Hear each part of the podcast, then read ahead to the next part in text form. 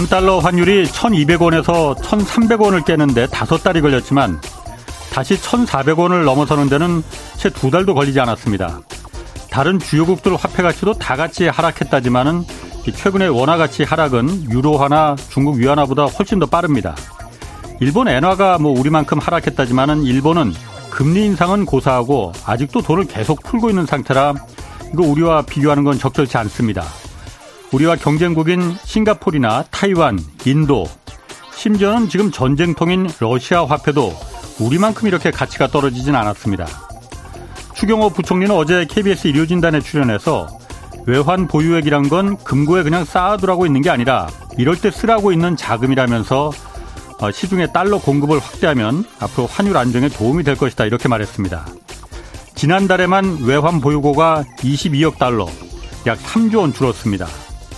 상당 금액이 환율 방어에 쓰인 것으로 보이지만 환율은 이제 1,500원을 향하고 있습니다. 그리고 이창용 한국은행 총재는 오늘 국회에서 한미 간 통화 수합, 어, 통화 수합에 대한 의견을 교환 중이라고 말했습니다. 물론 미국과 통화 수합이 되면 좋겠지만 현실적으로 가능성이 거의 없는 상황에서 정부와 정치권이 자꾸 이걸 해결책이라고 떠드는 건 국제 투기 세력들에게 한국 외환 상황에 이거 진짜 무슨 문제가 있는 거 아니야? 이런 잘못된 신호를 던져줄 수 있습니다. 네, 경제와 정의를 다잡는 홍반장, 저는 KBS 기자 홍사원입니다. 홍사원의 경제쇼 출발하겠습니다. 유튜브 오늘도 함께 갑시다.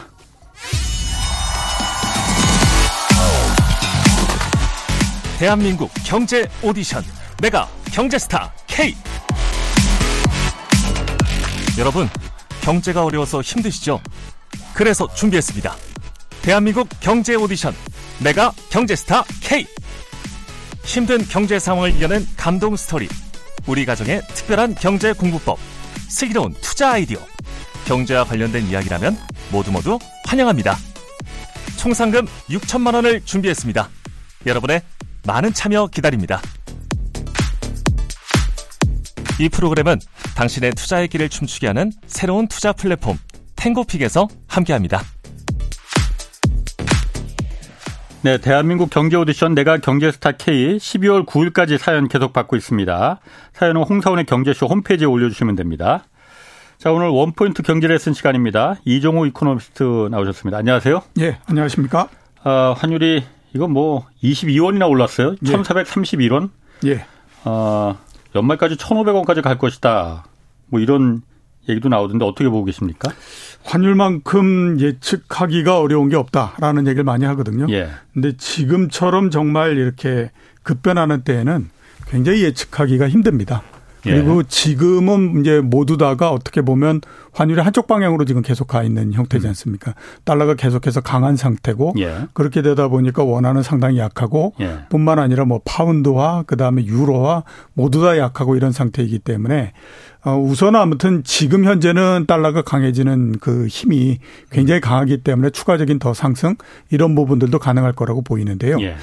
어 이런 모양이 나온 다음에 대부분 이렇게 완만하게 그 제자리를 찾아가는 경우는 없습니다. 아. 그러니까 어떤 시점에 만약에 뭐 원달러 환율이 한 1,480원, 1,500원 이렇게 됐다. 예. 그러면 거기에서 고점을 만든다 하게 되면 불과 몇 달 사이에 또 1200원까지 내려와 버리고 이런 음. 형태로서 급변을 해버리는 것이 일반적인 형태거든요. 예. 그렇기 아. 때문에 현재로서는 연말에 정말 어떻게 될 것인가 아. 하는 것들을 구분하기는 굉장히 어려운데요. 예. 그냥 그 가격만을 가지고 쭉 우리가 봤을 때, 어, 지금은 달러 강세가 거의 한 8분응선 정도를 넘어가고 있는 것 같다라는 예. 생각이 굉장히 많이 듭니다. 네. 그건 일단 이제 이론적으로도 우리가 생각해 볼 수 있는 게 상반기까지만 하더라도 계속해서 그 이 미국이 음. 네, 그 금리를 굉장히 많이 올리지 않았습니까? 예.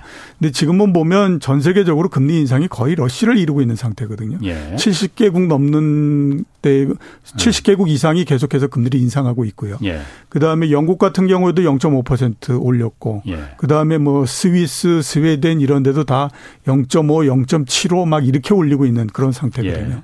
그러니까 이 지금서부터는 이제 그 이 금리 인상 속도 이게 미국하고 거의 그 맞먹는 수준으로서 계속 진행이 되고 있는 상태입니다. 예. 그렇기 때문에 달러가 계속해서 강해지고 이러는 것들이 이제 시간이 지나면 좀 힘을 잃을 그럴 가능성이 있고요. 예. 그다음에 또 하나 이제 상당히 우려되는 부분 중에 하나는 뭐냐면 국제 환율 시장에서 예.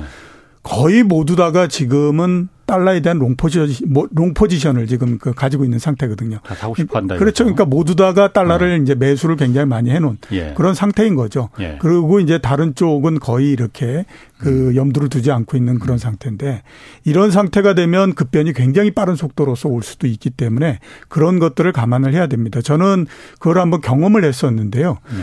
1998년도 10월 달에 그때 이제 원달러 환율이 147엔 정도로 왔다 갔다 할 때였었습니다.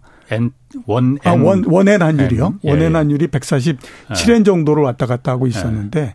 그때 대부분 전망이 뭐냐면, 어, 엔화가 강해질 이유는 전혀 없다. 예. 그렇기 때문에 그해 연말 정도 되면 180엔까지 간다. 예. 이런 이제 전망들을 굉장히 많이 했어요. 예. 그랬는데 우리나라 추석 연휴였던 나흘 동안 147엔이었던 것이 110엔까지 한꺼번에 떨어져 버립니다. 예. 그러니까 처음에 어. 딱 꺾이면서부터 시작해 가지고 나흘 정도 후가 되니까 세계에서 달러를 가장 좋아한다라고 하는 일본의 음. 그 종합 상사들도 달러를 다 내다 팔고 난리를 치거든요. 예.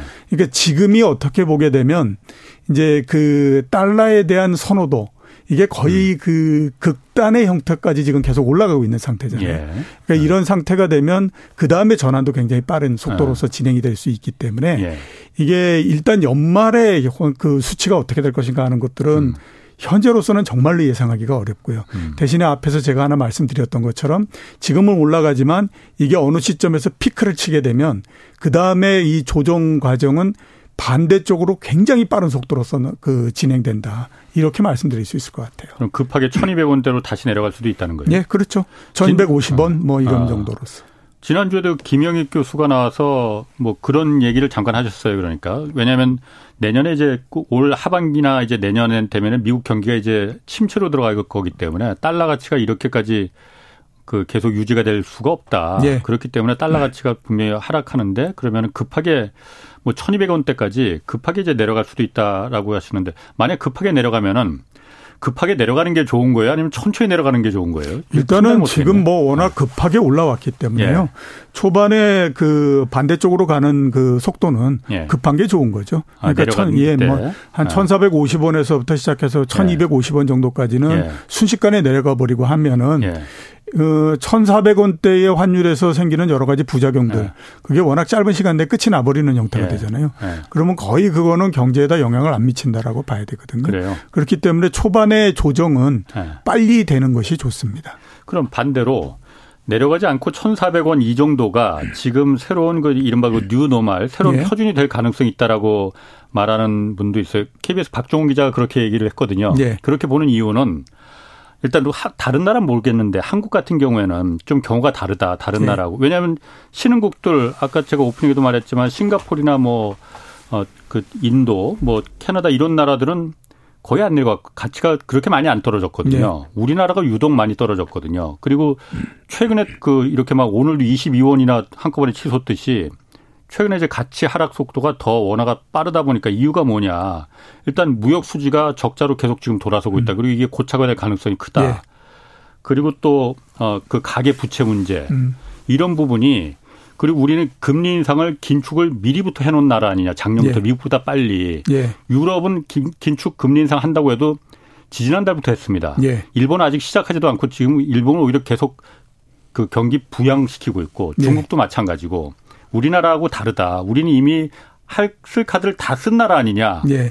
그렇기 때문에 1,400원대로 그냥 이게 이른바 뉴노말로 새로운 그 옛날 1,200원 시대는 이제 잊어야 된다. 예. 그런 의견은 좀 어떻습니까? 글쎄요. 제가 봤을 때는 뭐 의견은 여러 가지이기 때문에 예. 제 의견을 말씀드리면 예. 그렇지는 않을 걸로 보이고요. 아. 그 조정을 한다라고 하면 또 빠른 속도로서 예. 내려와서 예. 과거의 형태로서 돌아가지 않을까라는 생각이 드는데요. 예. 어, 올해 들어서 계속해서 무역 적자가 크게 발생하고 있는 건 아. 사실이지만 예. 또 하나 생각해야 될 건 뭐냐면 지금 WTI 같은 경우가 77달러까지 내려와 있거든요. 그러니까 지금 그 원유가 그, 예, 원유가 예. 유가가 90달러대 위로 올라가 있는 것이 없습니다. 네. 대부분 80달러대 초반에서부터 70달러대 후반 정도까지 돼 있기 때문에 어, 지난 한 6개월 동안에 걸쳐서 그 무역 적자가 굉장히 크게 발생했던 이유 중에 가장 큰 것이 예. 에너지 수입 가격이 많이 올라갔기 때문에 그렇거든요. 예. 근데 그거는 이제 그 지금까지도 들여오고 이러는 것들은 과거의 가격으로서 음. 들어왔기 때문에 그런데 예. 앞으로 보면 계속해서 내려가는 형태가 되잖아요. 예. 그렇게 되니까 당연히 이제 그 무역 적자나 이런 부분들이 좀 줄어든다라고 봐야 되겠죠. 그러니까 음. 그런 것들이 있기 때문에 에, 그, 그거는 이제 플러스 요인이다 이렇게 볼 수 있잖아요. 예. 그다음에 이제 가계부채 부분들은 그건 뭐 하루 이틀 동안의 얘기는 예. 아니었고 최근에 안 좋으니까 우리 내부에서 경제적으로 이런 문제가 있지 않느냐라고 음. 해가지고 이제 계속 얘기가 되고 있는 부분들이기 때문에 예. 그래서 이제 문제가 이렇게 그, 그 한 건데 음. 그건 새로운 것들이 아니기 때문에 예. 새롭게 뭐 그 이 원화를 계속 끌어 음. 그 올려버린다든가 이런 요인은 아니다라고 봐야 될 것 같고요. 예. 어 그다음에 이제 환 그 금리 이런 것과 관련해서 음. 오늘 보면 우리나라의 5년물 국채 수익률이 4.5%입니다. 그러니까 그 기준금리는 우리나라가 낮을지 모르지만 예.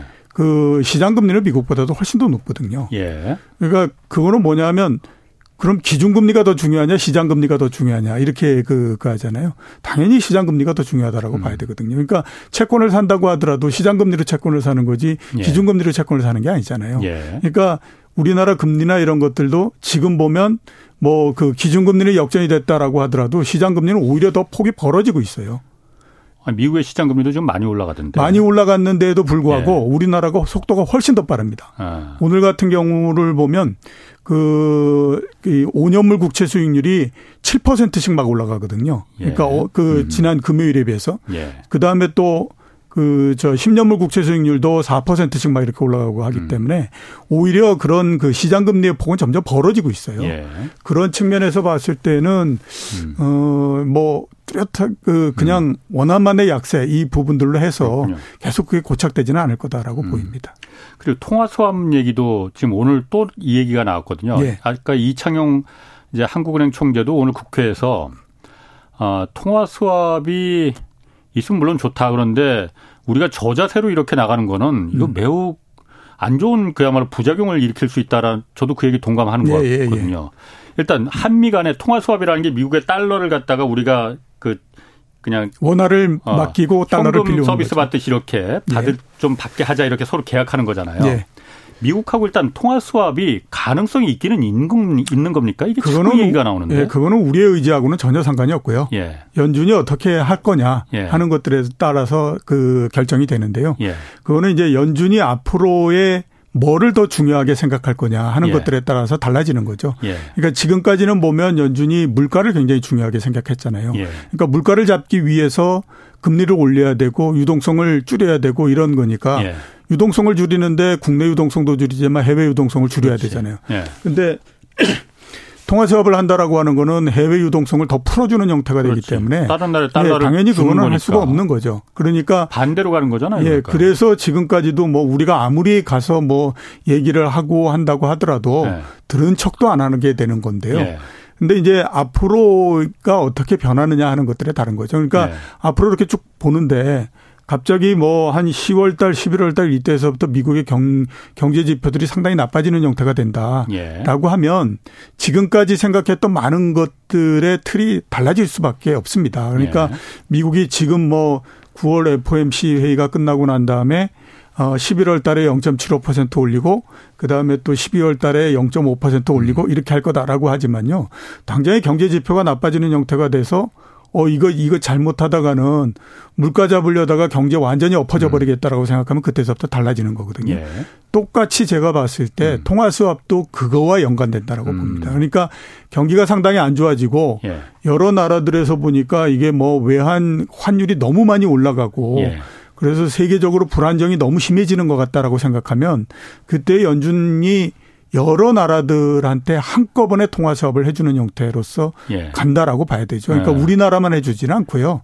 뭐 그 이 코로나 났을 때 그 다음에 금융위기 났을 때 이런데 보는 것처럼 우리나라도 해주고 브라질도 해주고 또 뭐 유럽 어느 나라도 해주고 예. 이렇게 하면서 한꺼번에 확 전부 다 풀어줘 버리면서 예. 이게 그 이 국제적으로 통화나 이런 것들의 불안정성 이거를 막기 위해서 나가는 형태가 되지 지금 우리나라에서 아무리 해달라고 뭐 그래서 연준한테 가서 얘기하고 그 백악관에 가서 얘기하고 그런다라고 해서 해주고 이러는 건 없습니다. 그런데 그 떡 줄 사람 지금 생각도 안 하는데 그럼 왜 자꾸 우리나라 이 그 정부하고 정치권에서는 이거만이 해결책이다 뭐 이런 뭐 그렇게 말하진 않았지만 예. 그런 것처럼 애걸복걸하는 식으로 왜 그런 거예요? 이게 먼저 왜 그러는 거예요? 일단은 아무튼 네. 지금의 불안정한 상황을 일거에 잠재우는 데는 가장 좋은 카드죠. 그러니까 만약에 뭐 아니, 가능해야지 좋은 카드인 거죠. 예, 그렇죠. 그러니까 네. 이제 그 만약에 한 뭐 500억 정도 통화 사업을 한다. 네. 그러면 일단 아무튼 500억이라고 하는 쓸 수 있는 게 그 생기는 거니까. 네. 그리고 전례를 보더라도 그 코로나19 때도 그랬고 그다음에 네. 또 금융위기 때도 그랬고 그거를 계기로 해서 빠르게 안정이 됐기 때문에 네. 거기에 대해서 집착을 할 수밖에 없는 거죠. 그러면은 어쨌든 그 우리나라 그 원화 가치가 하여튼 유독 급하게 지금 빠르게 내려가고 있잖아요. 네. 이게 그럼 뭐 우리가 자꾸 뭐 그냥 제 생각입니다. 우리가 자꾸 통화 수업에 뭐 목매달고 이러는 것처럼 보이니 음. 국제 투기 자본들이 투기 세력들이 저 한국에 저거 문제 있구만 하고 이렇게 어떤 작전이 걸린 건 아닐까요? 왜냐하면 제가 이 생각을 왜 하냐면은 장 끝나고 여괴 시장, 환율 시장 보면은 네, 그때 네. 막 쭉쭉 올라가거든요. 야, 이거 투기 세력들이 좀 개입한 거 아닌가? 그 생각이 제 이 짧은 생각으로는 의심이 네. 들던데 네. 그럴 가능성은 없습니까? 어, 현재까지는 그 뚜렷하게는 나타나지 않습니다. 예. 왜냐하면 만약에 그렇게 된다면요. 그러니까 이제 달러가 강해지는 거, 이른바 음. 이제 달러 인덱스라고 있지 않습니까? 예, 예. 달러 인덱스가 올라가는 폭하고 예. 원화가 약해지는 폭을 서로 이렇게 비교해서 예. 그 달러가 올라가는 폭보다 원화가 약해지는 폭이 훨씬 더 크다. 예. 그러면 아 이게 뭔가가 들어왔구나. 이렇게 아. 이제 볼 수가 있잖아요. 예. 근데 그게 아니라 달러가 약 강해지는 것만큼 원화가 약해지는 형태가 된다라고 하면 예. 그거는 그거보다는 달러가 강해지는 효과를 보다 더 강하게 받고 있다 이렇게 이제 볼 수가 있는데 어. 그 지난 금요일 같은 경우에도 보면 달러가 1.4%씩 막 올라가거든요. 예. 그리고 지금도 보면 0.4% 0.5%씩 어. 올라가고 그러니까 아직까지는 그 이게 그 원화가 달러가 강해지는 것보다 조금 더 올라가는 거는 사실이지만 예. 아주 눈에 띄게 많이 올라가고 이러는 어. 것들은 아직은 좀안안 나오는 것 같아요. 그래요. 예. 그러면 지금 그래서 그 미국하고 통화 스와프는 이제 물 건너 갔고 그래서 국민연금하고 한국은행이 외환 스와프를 체결하기로 했다. 예. 지난주에도 그래도 김영익 교수도 이 얘기를 잠깐 하셨어요. 이거 좋은 방안이다. 이거부터 해야 된다라고. 예. 일단 국민연금하고 한국은행이 외환 스와프 체결하는 게 어떤 건지. 예. 어. 어, 국민연금이 한국은행에다가 원화를 어. 제공을 하고요. 한국은행은 국민연금에다가 아, 이 저 외환 보유고나 이거를 통해 가지고 음. 그만큼의 달러를 제공해 주는 겁니다. 한국은행이 갖고 있는 달러 예, 한국은행이 갖고 있는 달러를 시중에서 달러 사지 말고 그렇죠. 국민은 어. 그 국민연금에다가 제공을 해 주는 어. 거거든요. 이걸 왜 이렇게 어. 하냐 하면요. 예.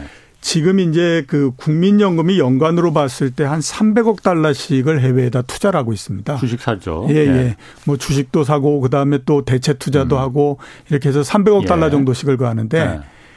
그게 우리나라의 그, 그, 저, 뭐야, 이, 이, 하루에 예. 외환 거래액이 한 100억 달러 정도 되거든요.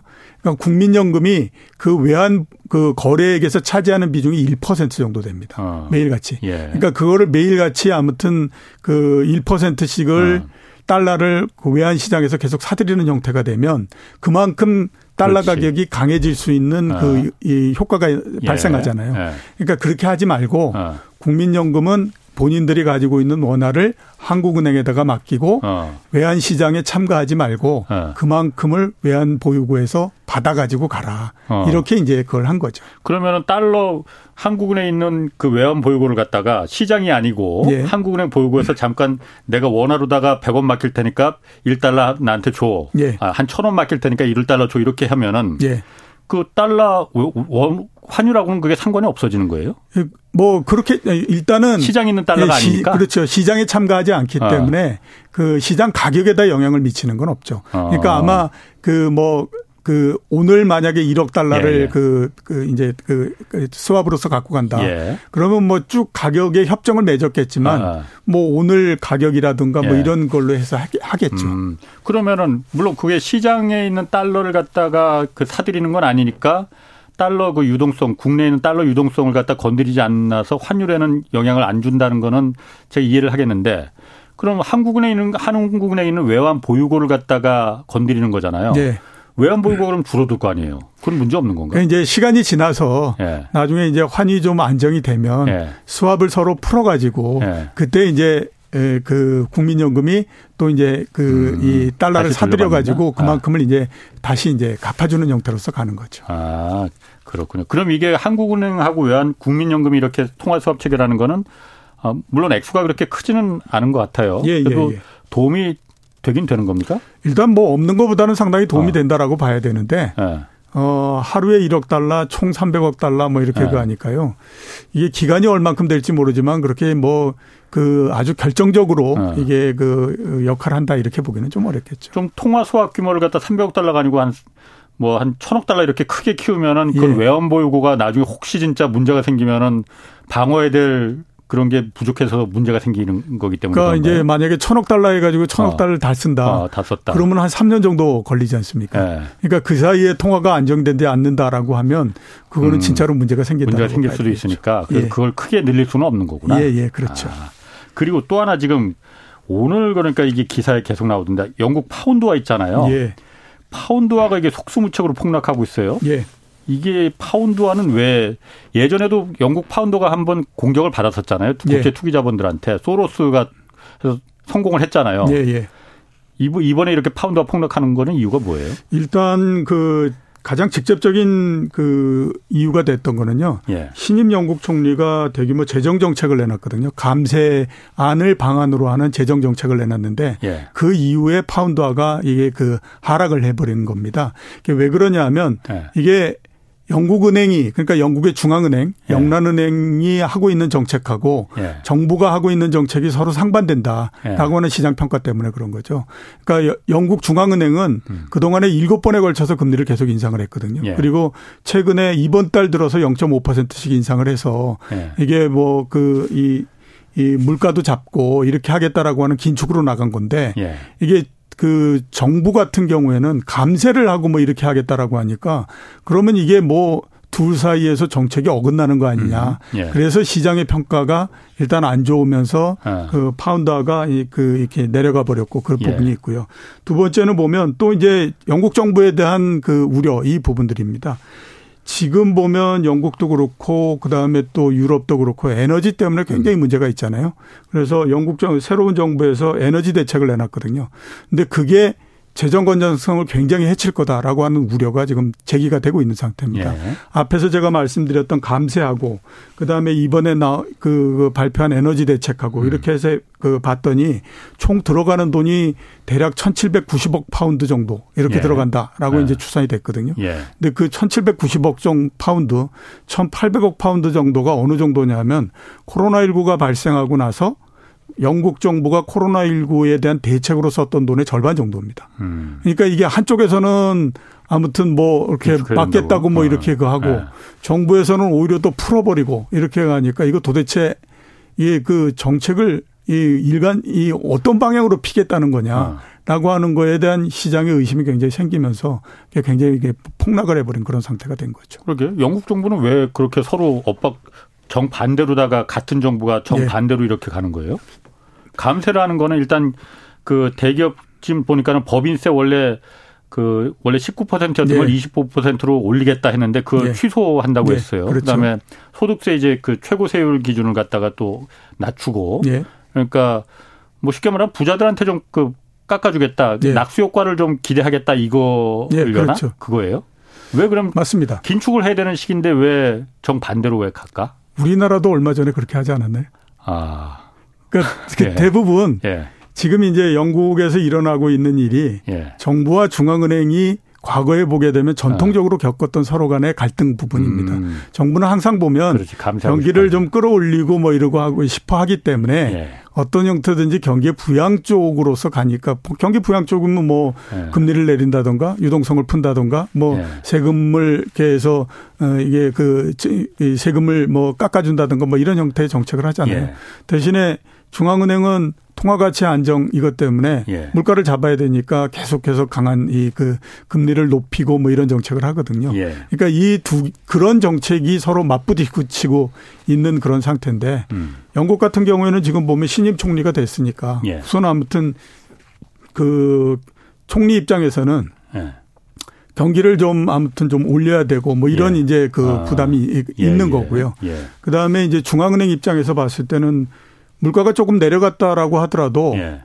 그 8월 달에 물가 상승률이 9.2% 이렇게 되거든요. 이건 예, 뭐전 세계 주요국 중에서 가장, 가장 높은 높아요. 수준이니까 예, 예. 중앙은행 입장에서는 지금 앞뒤를 가리기가 굉장히 어려운 거죠. 아. 거기에서 오는 충돌이다 이렇게 볼 수 있습니다. 그래 사실 영국이 물가가 엄청나게 비싸거든요. 예, 그렇죠. 저도 영국 출장 한번 가면은 정말 이렇게까지 비싼데 어떻게 여기서 사나 했는데 지금 더 높아졌다는 예, 거잖아요. 예, 그렇습니다. 그러면은 물론 중앙은행하고 행정부하고 정부하고 좀 완전히 독립된 기관을 유지하긴 하지만은 서로 그래도 얘기는 할 거 아니에요. 예. 얘기 안 하나 보죠. 그럼 영국은 얘기를 하기는 했는데 아. 마 제가 봤을 때는 둘 사이에서 아.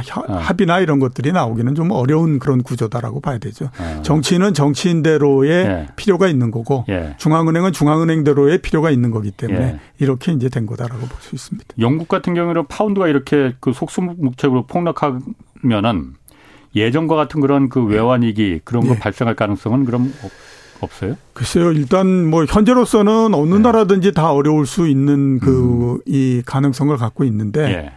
그 영국을 이렇게 문제를 만들고 하기에는 예. 세계적으로 경제 부담이 너무 크기 때문에요. 아. 아마 그 선택을 하기는 그렇게 쉽지는 않을 거라고 봅니다. 예. 많이 아까 말씀하셨던 것처럼 이제 1990년대 이럴 때의 파운드화 위기 이 얘기를 많이 하고 하는데요. 예. 그때만 하더라도 미국이 본인들도 정신이 없는 형태였고 네. 누구도 뭐 영국이나 이런 데에 그를 이렇게 뭐 그 문제가 안 생기게 음. 뭐 이런 공조를 하거나 이런 것들을 할 수가 없는 그런 그 상황이었거든요. 예. 근데 이번 같은 경우는 좀 다를 거라고 봅니다. 만약에 영국을 버린다라고 하게 되면요. 그 이전에 그러니까 2000년, 2000, 뭐 10년도 이때에 유럽에 재정위기가 났잖아요. 예. 그때 그리스 아, 아, 문제가 생겼고, 예. 그 다음에 많이들 얘기했던 게 이태리가 문제가 생길 거다라고 예. 했는데 넘어오지 않잖아요. 예. 그러니까 그런 것처럼 일정한 수준 내에서 막는다라고 하는 게 있거든요. 예. 근데 영국이 유럽에서 보면 독일 다음으로 가장 경제가 큰데 예. 영국이 만약에 문제가 생긴다라고 하면 그건 정말 어마어마한 일이 벌어지기 때문에 아마 그 전에 뭔가 세계적인 공조의 형태 이런 것뿐만 아니라 음. 앞에서 제가 말씀드렸던 것처럼 통화섭이 언제 이루어질 거냐. 세계 미국 연준이 판단했을 때 환율의 세계적인 환율의 불안이 너무 커서 이대로 가다가는 이게 큰 문제가 생겨서 미국에도 큰 이 그 이, 이 충격을 주겠다라고 생각하면 그 시점에 전격적으로 막 그 크게 진행을 하는 거거든요. 예. 그럴 수 있는 가능성도 있기 때문에 예. 아직까지는 뭐 영국에 대해서 그렇게 우려하는 거는 좀 빠르지 않나라는 생각은 듭니다. 그 세계적인 국제적인 공조가 지금도 가능해요. 예, 이미 그게 다 깨진 거 아니에요? 아. 블록화가 되면서 각자 도생. 미국도 지금 내 코가 석자인데 남을 도와줄 여력이 없어. 그러니 알아서들 살아남아. 이, 이거 아닌가요, 지금? 근데 그렇게 했을 때에 예. 어떤 한쪽에서 충격을 받으면서 생기는 피해가 예. 전 세계적으로 발생하지 않습니까? 예. 그거에 따라서 미국에 오는 피해가 또 커지, 또 생기는 음. 거거든요. 그거를 감당할 수 있느냐 없느냐인데요. 음.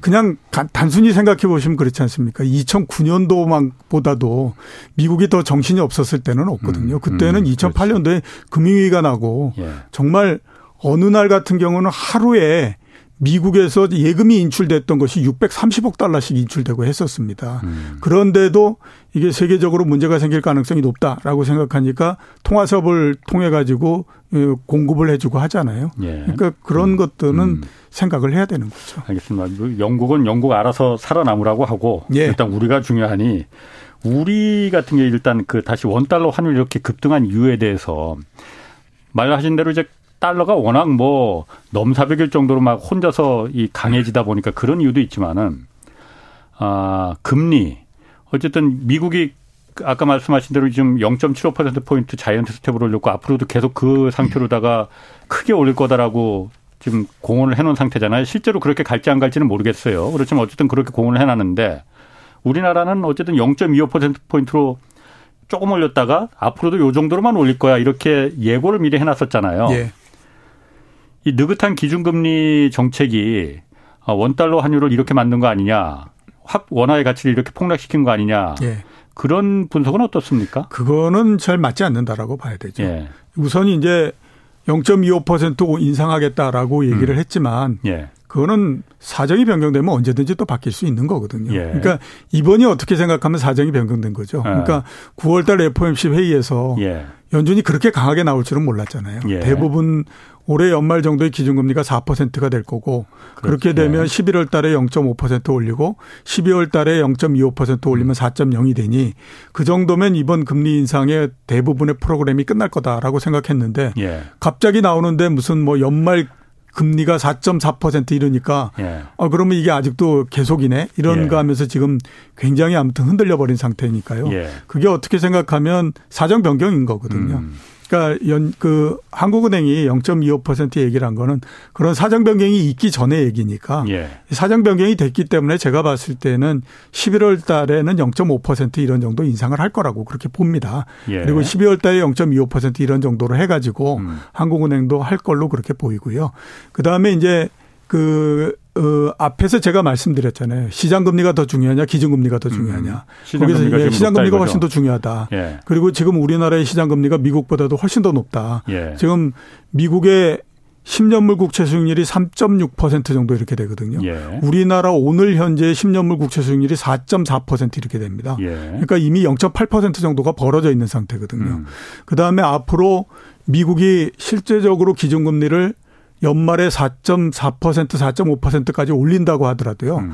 10년물 국채 수익률은 4%를 약간 넘는 정도 수준 정도로서 끝날 겁니다. 예. 그렇게 되면 우리나라의 시장 금리는 미국의 시장 금리보다도 훨씬 더 높은 상태를 계속 유지를 하기 때문에 예. 그런 측면에서 봤을 때 금리 때문에 예.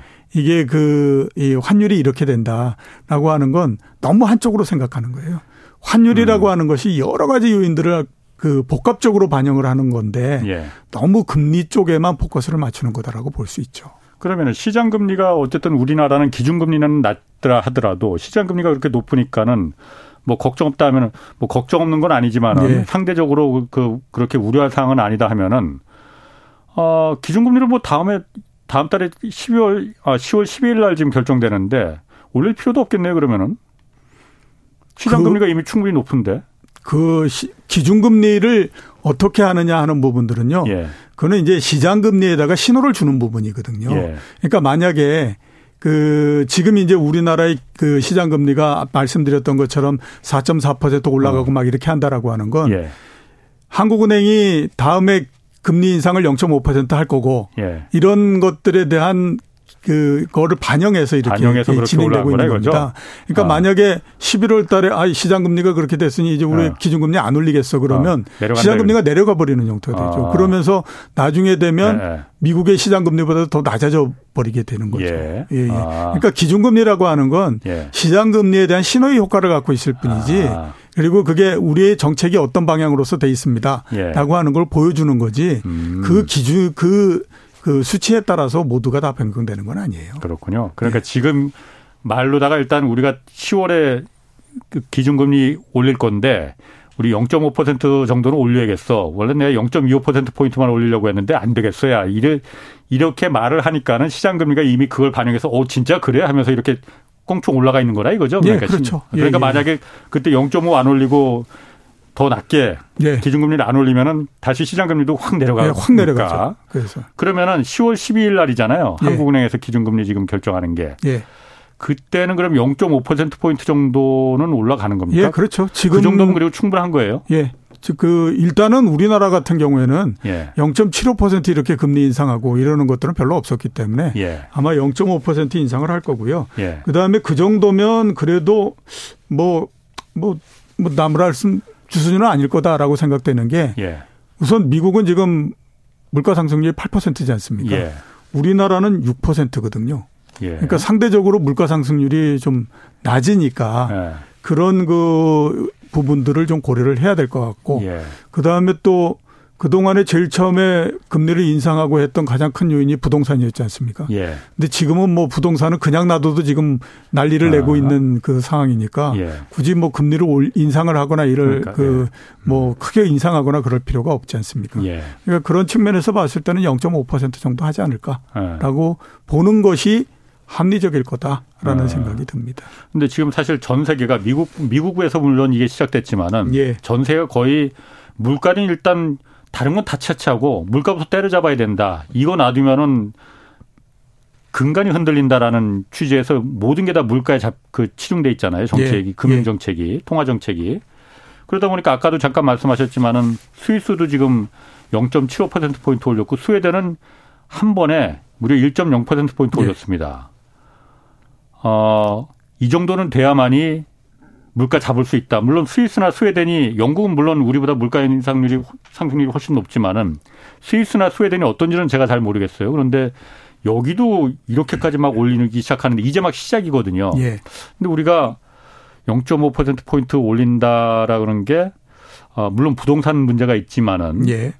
대출 가계 대출이 워낙 크다는 그 뇌관을 안고 있기 때문에 그럴 쓸수 있는 카드가 많지 않지만은 이 정도로 될까라는 그 의심하는 분들도 있거든요. 이참에 아예 선제적으로 먼저 어느 분야든 피해는 누군가는 봐야 된다. 예, 피를 예. 흘려야만이 이게 잡힐 수 있다라는 거잖아요. 예. 그런 생각은 어떠세요? 글쎄요. 제가 봤을 때는 금리를 인상하는 거가 한쪽만을 봐서는 안 되는 거거든요. 예. 지금 연준도 그렇고 제가 9월 FOMC 회의를 보면서 그 생각이 네. 들었는데요.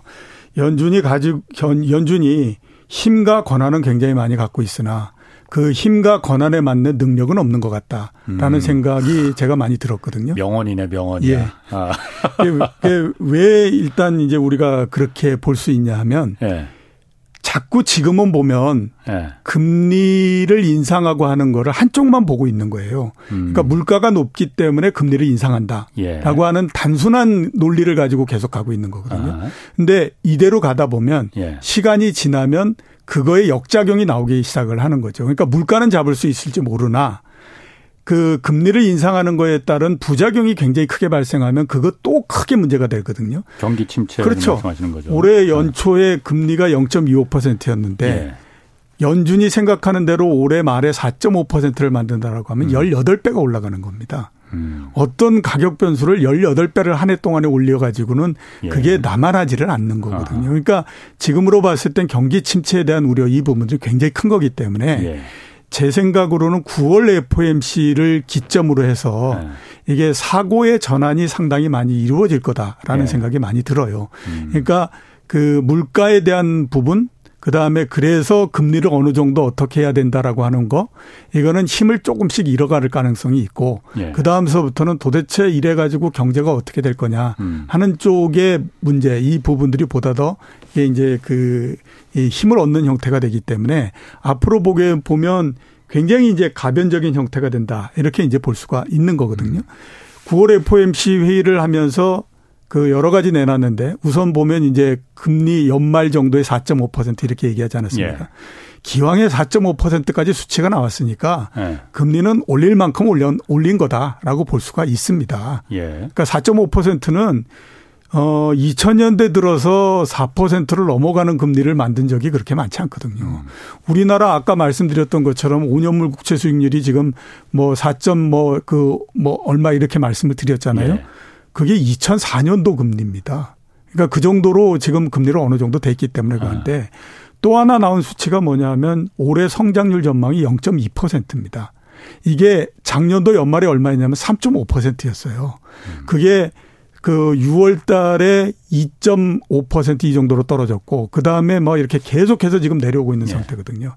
다음에 만약에 11월 FOMC 회의하면서 그 새로운 전망 나오게 되면 마이너스 나오는 거거든요. 예. 내년도 마이너스 성장 뭐 이렇게 한다라고 하면 당장에 일단 보면 물가도 그하지만 이게 더 예, 이, 이 경기도 더 문제가 되는 건데 예. 물가는 지금 보면 앞에서 말씀드렸던 것처럼 에너지 가격이 굉장히 떨어지잖아요. 예. 유가가 예. 지금 77달러까지 내려왔으니까 시간이 지나면 유가나 이런 그 에너지나 이런 부분들은 그 물가는 안정이 될 가능성이 있다라고 봐야 되는 거예요. 그 그렇기 때문에 이게 또 반대쪽에 그 경기나 이런 쪽에 이제 그 우려 이게 보다 더 커지기 때문에 음. 앞으로 이 정책이 굉장히 가변적인 그런 형태가 될 수 있다라고 봐야 되는 거죠. 미국이 그런데 성장률이 1, 1분기, 2분기, 2분기 연속 마이너스 성장률을 기록했고 그런데도 예. 불구하고 표면적으로 고용이 여전히 탄탄하고 예. 별 문제 없는 것처럼 보여지니까 예. 아, 금리 이렇게 올려도 다른 나라들은 다 죽어나가도 일단 내가 살, 살아야겠으니 미국은 계속 금리 올리겠다 버틸 수 있으니까 금리 올리는 거 아니겠느냐. 예. 라는 생각이 좀 들고 예. 또한 가지가 아까 석유값 자꾸 얘기하셨는데 사실 지난달에 미국의 그 물가 상승률 보면은 물가 상승률이 조금 내려가긴 0.2%포인트가 내려가긴 했지만은 그 석유값 여태까지 계속 말했던 게 석유값하고 식량값 올라서 그거 가격 올라서 물가 상승률 올라간다고 그 전쟁 끝나면 그리고 석유값 내려가면 괜찮을 거라고 계속 다독였었잖아요. 예. 근데 그거 아니잖아요. 예. 보니까 석유값하고 근원 소비자 물가라는 거, 그 석유값하고 식량값 뺀 거, 나머지 물건값들은 오히려 더 올랐다는 거 아니에요. 예. 지금 그 에너지와 식량 때문에 가격이 오르는 건 아닌 것 같은데. 일단 9월달 FOMC에서도 예. 연준이 그 이 경기보다는 물가 예. 쪽에 굉장히 많은 포커스를 뒀죠. 그러니까 예. 말씀드렸던 것처럼 내구 소비재 가격이 내려가고 에너지 가격이 내려가고 이 부분들은 거의 얘기를 하지 않고요. 예. 그다음에 물가가 올라가는 압력을 줬던 임금이나 주거비 이런 쪽에다 포커스를 계속 맞추거든요. 예. 그러니까 지금 이제 연준 입장에서는 아무튼 현재까지는 아무튼 경기가 괜찮으니 네. 그건 우리 제외하고 네. 그냥 물가 이렇게 이제 그 예. 하는 건데 예. 이거를 똑같이 이렇게 돌아가서 보면 작년 10월 달에 이런 형태였었습니다. 작년 10월 달에 물가가 이게 쭉 올라가기 시작을 네. 하는데 그때까지만 하더라도 이제 물가에 대한 우려 이 부분들이 없으니까 물가는 문제가 없다라고 이렇게 얘기를 했잖아요. 근데 그 다음서부터 막 물가가 올라가기 시작하니까 정신이 그러니까 없어지는 그때 고용의 형태. 문제가 없었으니까. 예, 그렇죠. 그러니까 아, 예. 지금도 보면 예. 고용도 괜찮고 예. 뭐 경제가 그렇게 심하게 둔화되는 것 같지 예. 않으니 이렇게 그 하는데 네. 이게 한 번 방향이 밑으로 음. 잡혀 가지고 쭉 내려가기 음. 시작하면 걷잡을 그다음, 수 없다. 그 다음서부터는 걷잡을 수 없이 빠른 속도로서 내려가거든요. 음. 그렇기 때문에 이게 지금에서는 굉장히 가변적인 형태가 예. 돼버린다라고 아, 하는 거죠. 지금 봐서는 모른다. 예, 그러니까 그렇죠. 연준이 실력이 없으니 그 예. 그래서 아까 제가 말씀드렸던 것처럼 예. 가지고 있는 힘과 권한은 세나 아.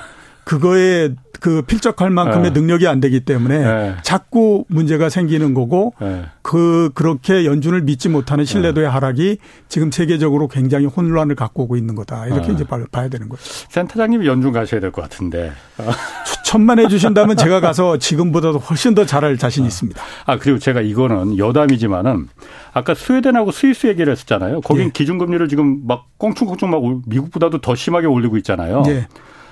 여기는 유럽 국가잖아요. 예. 유럽 국가인데 유럽 연합의 통합은 됐더라도 화폐는 예, 그 다른 거 쓰고 영국처럼 있죠. 유로로 통합하지 않았나 보죠? 예, 그렇습니다. 아. 그 스웨덴은 크론 크론 크로네 예, 크로네 아. 그 계속 쓰고 있고요. 그 스위스도 그렇습니다. 스위스 프랑이라고 예, 예, 예, 예, 유로로 쓰지 않았더라고요. 예, 유로로 쓰지 않습니다. 그럼 지금 봐서는 어, 그 잘한 겁니까 못한 겁니까? 이건 그냥 여담이에요. 어. 글쎄요, 뭐 어. 꼭 어떻게 따지기는 굉장히 어려운데요. 예. 스위스나 스웨덴 같은 경우에는 경제가 굉장히 안정적이니까 예. 뭐 본인이 자국의 통화를 갖고 예. 있는 게 보다도 낫다라고 봐야 되죠. 예. 그거를 갖고 있게 되면 그만큼 정책을 필수 있는 또 하나의 수단이 있는 거니까요. 예. 예. 그렇죠. 그럼 지금 유럽도 사실 우리가 아까 일본 뭐 미국 얘기했지만 유럽도 지금 기준금리를 이제 막 꽁충꽁충 올리기 이제 막 시작했잖아요. 예. 그 남유럽 견딜 수 있습니까? 남유럽은 지금 유로 유로로 쓰니까는 자기네들 혼자서 그 기준금리를 결정할 수 없는 거잖아요. 예, 그렇죠. 견딜 수 있는 겁니까? 현재 아직까지는 뭐 그쪽에서 크게 문제가 생기거나 그러지는 않는 상태입니다. 네. 그 문제가 됐던 건 옛날에 이제 재정 쪽에서 문제가 상당히 많이 생겼었는데 예. 그동안에 이제 재정이나 이 부분들은 조금 개선을 많이 했거든요. 예. 그렇기 때문에 아직까지는 뭐그 남부 유럽 쪽에서 개선이 됐어요. 그럼 지금 남유럽 예, 그동안에 걸렸죠. 한 10여 년 동안에 걸쳐서. 아, 지금도 거기는 재정에서 국가 채권을 엄청나게 발행해서 그 국가 채무가 여기서 금리 올라가면 이거 못 버틴다. 그 이자율을 못 버틴다라고 그래서 이제 걱정을 많이 하던데. 금리 자체도 지금은 그렇게 높지 않습니다. 예. 그리스조차도 예. 미국보다도 지금 금리가 낮은 상태입니다. 예. 그렇기 때문에 아직까지는 뭐 그쪽에서 어. 특별하게 문제가 있다라고 하는 얘기는 제가 음. 보지를 못했습니다. 그렇군요. 예. 그러면은 또 이것도 궁금해요. 유럽이 지금 유로화로다가 화폐가 통일돼서 기준금리도 다 똑같이 이제 유럽 중앙은행이 발표하면은 이거다 하고 전 유럽이 다 기준금리를 동일하게 적용받잖아요. 예. 그냥 똑같이 유로는 쓰는데 금리는 그냥 각 나라마다 우리는 그냥 1%로 할래. 뭐 프랑스는 니네들은 뭐 1.5%해. 이렇게 할 수는 없는 거예요? 어, 그렇게 하게 되면 네. 통합을 했던 취지 자체가 네. 굉장히 그 약해지는 형태가 되죠. 그리고 네. 금리하고 그다음에 또 이 그거를 따로따로 막 이렇게 그, 그 기준금리를 만들어 네. 버리게 되면 예. 그거는 통화 자체를 그러니까 유로화를 유지하는 데도 상당히 어려워지지 않습니까? 어, 그렇게 되나요? 예, 그렇죠. 아, 그러면은 독일에 있던 돈 유로화들이 저 남유럽이나 이쪽은 금리를 만약 더 준다고 하면은 그쪽으로 예. 다 쏠려가고 반대로 예. 더 낮게 준다면은 남유럽 그리스의 돈들이 유로화들이 다 뭐 독일로 다 흡수되고 예. 이렇기 때문에 문제가 생겨요. 예, 그렇죠. 그렇기 때문에 예. 그거를 금리하고 예. 그다음에 그 통화하고를 예. 분리하기는 좀 어렵다라고 봐야 되죠. 음, 예. 그렇군요. 그 유럽 살펴본 김에 살펴본 김에 일본도 한번 마지막으로 좀 가볼게요. 예. 일본도 지금 아 엔화 개입에 실질적으로 막 그 개입을 이제 시작했다 고 그러더라고요. 예, 예, 예, 일본은 지금 금리를 여기는 올릴 생각을 아예 생각도 못 하는 거잖아요. 예. 일본도 그럼 금리 올릴 가능성이 있습니까? 금리 올릴 가능성은 거의 없다라고 봐야 되죠. 예. 근데 이제 아까 제가 말씀드렸던 것처럼 예. 요즘은 이제 많이들 자꾸 이제 금리하고 환율을 같이 생각을 하거든요. 예. 그래가지고 꼭 금리를 올려야 환율이 방어가 되고 뭐 이렇게 이제 많이 생각을 하는데요. 예. 그런 관계가 그렇게 많이 적용되는 것은 아닙니다. 음. 그리고 특히 일본 같은 경우에는 그동안에 여러 차례에 걸쳐서 엔화가 약해질 때 엔화 방어에 많이 들어가고 했었거든요. 예. 그때 금리를 올려서 엔화 방어를 한 적은 거의 없고요. 음. 외환 보유고를 통해 가지고 예. 그이 이이 달러를 예. 풀어버린다든가 이런 형태로 해서 많이 그 대응을 해왔어요. 예, 그렇기 때문에 예. 그 일본 같은 경우에는 예. 금리를 올리고 내려가지고 환율을 방어하거나 그런 경우는 거의 없습니다. 그러니까 따져 보시면은 어, 엔화가 굉장히 약해질 때가 많았거든요. 예. 그러니까 뭐 1900, 아까 말씀드렸던 것처럼 98년도 이럴 때 147엔 뭐 이 정도까지도 올라갔었고 음. 그 이전에는 보면 뭐 79엔까지도 내려갔고 이랬었는데요. 예. 그러면 엔화가 굉장히 강세가 됐을 때에 그러면 계속해서 그 이 일본이 금리를 내리고 뭐 이렇게 했느냐 그렇게 안 했거든요. 예. 거의 대부분 보면 금리는 뭐 0%에서 그대로 음. 거의 묶어 놓는 상태를 예. 20몇 년 동안 계속해 왔기 때문에 예. 일본에서는 금리라고 하는 거를 가지고 통화의 가치를 올리고 내리고 한 경우는 거의 없었습니다. 그렇기 때문에 지금도 아마 제가 봤을 때 일본 은행도 그렇고 일본 정부도 그렇고 엔화가 강세가 엔화, 엔화가 약세가 됐기 때문에 우리가 금리를 올려야 된다라고 음. 하는 생각은 거의 하지 않을 거예요. 하지 않는 이유는 그러니까 아까 말씀드렸던 네. 것처럼 그동안에 우리는 엔화의 가치를 움직이고 하는 것들을 우리가 가지고 있는 외환 보유고를 통해 가지고 네. 시장에 달러를 공급하거나 달러를 그이저 뭐 다시 매수하거나 이런 것들을 통해 가지고 예. 엔화의 강세 약세를 계속 조절해 왔지 우리가 그거를 금리 음. 가지고 하지 않았다라고 하는 거죠. 그래서 음. 그렇습니다. 물론 일본이 일본이 전 세계 갖고 있는 채권들이 워낙 많아서 순채에서 가장 큰 채, 순채권국이긴 하지만은 그렇다고도 외환 보유고라는 게 예. 당장 쓸 수 있는 급하게 쓸 수 있는 위험할 때 쓸 수 있는 그 외환 보유고라는 것도 한정이 돼 있을 텐데 예. 아, 누구는 그게 한 7천억 달러 정도 된다고 하더라고요. 예. 그 돈을 갖다가 외환 보유고로 그냥 계속 일본 지금 일본 원 달러 환율도 우리나라만큼 우리나라보다 오히려 조금 더 원화 그 엔화 가치가 하락했잖아요. 예. 이걸 계속 용인해 두기에는 어 문제가 있으면은 예. 그 외환 보유고를 무한정 그 방어하는 데 쓸 수는 예, 그렇죠. 없잖아요. 무한정 방어하는 데 쓸 수는 없고요. 네. 그러니까 일정하게 지금 145엔을 넘어가게 되면 우리가 계속해서 그 대응을 하겠다라고 나와가지고 145엔 넘어 넘으니까 대응을 하고 이렇게 하는 거지 않습니까? 예. 그러니까 그 대응하면서 시간이 지나면 이게 그 환율이 예. 정상이 될 거다라고 생각하는 거죠. 아. 지금처럼 계속해서 달러가 강세가 된다 돼서 정말 180엔 이렇게 간다라고 하면 음. 대응을 안 하겠죠. 일본이 엔화가 그 저 일본이 그 국채 발행이 너무 많아서 정부가 갖고 있는 그 국채 그 이자를 이자를 대는데 워낙 급급하다 보니 이게 금리가 조금이라도 올라가면은 정말 세금 걷어서 다 국채 이자 발행한 이자 돈 갚는 데 쓸 수밖에 없다. 그러니 국채를 아, 금리를 올리고 싶어도 올리지 못한다. 예. 그런 이유도 있는 거 아니에요? 어느 정도 그건 타당성이 있는 얘기죠. 어느 정도가 아니고 큰 거 아닌가 그거? 예, 상당히 큰, 네. 큰 이유가 된다. 예. 이렇게 볼 수가 있습니다. 아, 그럼 일본과 뭐 일본 걱정할 거는 아니지만 외환 보유고로 지금 충분히 그렇게 막 이렇게 환율을 어 방어 그냥 놔둬도 예. 괜찮은 거는 일본 뭐 7천억 달러 하더라도 그 엄청난 숫자니까요. 그렇군요. 알겠습니다. 자, 이종우 이코노미스트였습니다. 고맙습니다. 예. 내일은 전병서 소장과 함께 미중 기술 패권 전쟁 속에 한국의 대응 자세히 좀 짚어보겠습니다. 지금까지 경제와 정의를 다잡는 홍반장 홍사원의 경제쇼였습니다.